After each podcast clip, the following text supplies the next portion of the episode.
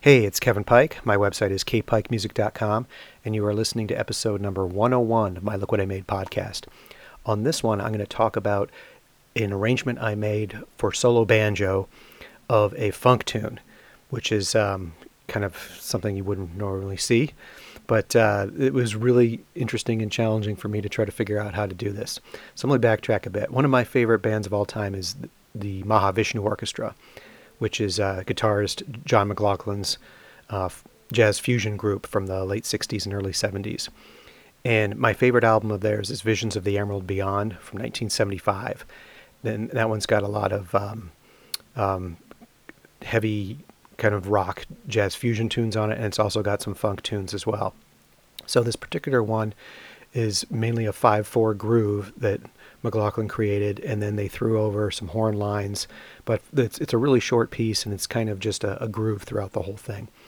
Um, there's there's not as much form to it as some other tunes, and so uh, I, I, thought it would be a good challenge to see if I could take a, a song that's played by you know electric guitar, bass guitar, um, violin, horns, and drums, and translate that into an arrangement on solo banjo. And and so basically what I had to do is look at all the different elements in the tune and break them out and then decide which ones I wanted to incorporate into my arrangement. So for example, um, there's a I took the bass line which um, you know the bass line typically has a guitar going over top of it. There's never any part in the original version where you just hear the bass line and nothing else but um, but I isolated that and kind of start the my arrangement off with that bass line, and I'm using a slapping and popping kind of technique on the banjo to kind of uh, hint at that it was a you know it's a bass line, even though the banjo is obviously pitched much higher than a bass. So I, I took that as one element. I looked looked at the horn line that was played, that is kind of like a melody, uh, although it's it's more just like um, a secondary melody. Like it's if you were to describe the tune, you probably wouldn't think of it as having a, a melody to it. But the horn line does exist twice on the original recording. So I took a, a modification of that and played that, uh, and made that part of my arrangement. And um, then the other part to it is uh, that I, I, feel like uh, McLaughlin's guitar riff um, is is what really makes the tune.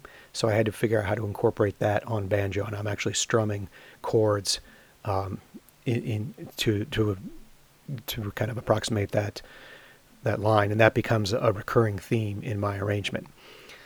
So uh, I also added a, little bit of a solo part in the middle, um, and um, really it, the whole thing was kind of an exploration: of how can I make the banjo sound more like a, a funk bass guitar or a funk guitar type instrument, which you, you would normally hear for banjo and it was really fun putting all this stuff together.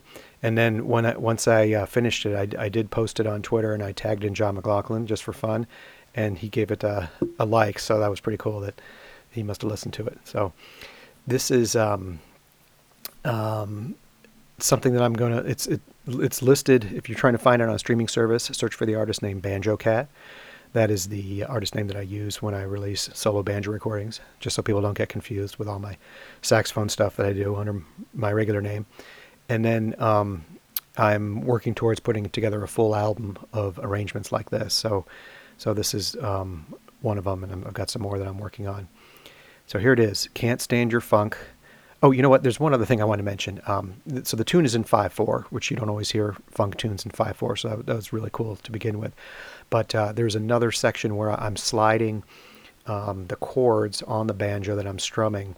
Um, it's basically like a G, a B flat, and a C chord, and I'm kind of sliding my left hand along um, to, to create an effect with that. And I also throw in a measure of seven eight in my arrangement, so that's a little bit different than how the original was.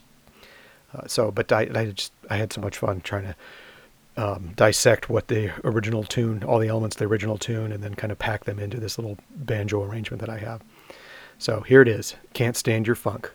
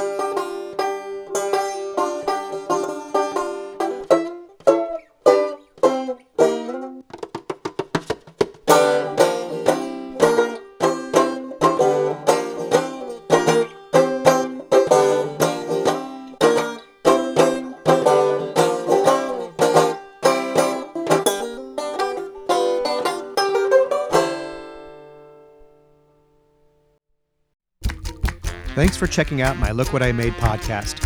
I've got lots more music at my website, kpikemusic.com. That's K P I K E M U S I C.com. You can also do a search for Kevin Pike Music, and you'll find me on YouTube, Amazon, Spotify, iTunes, CD Baby, and of course, kpikemusic.com.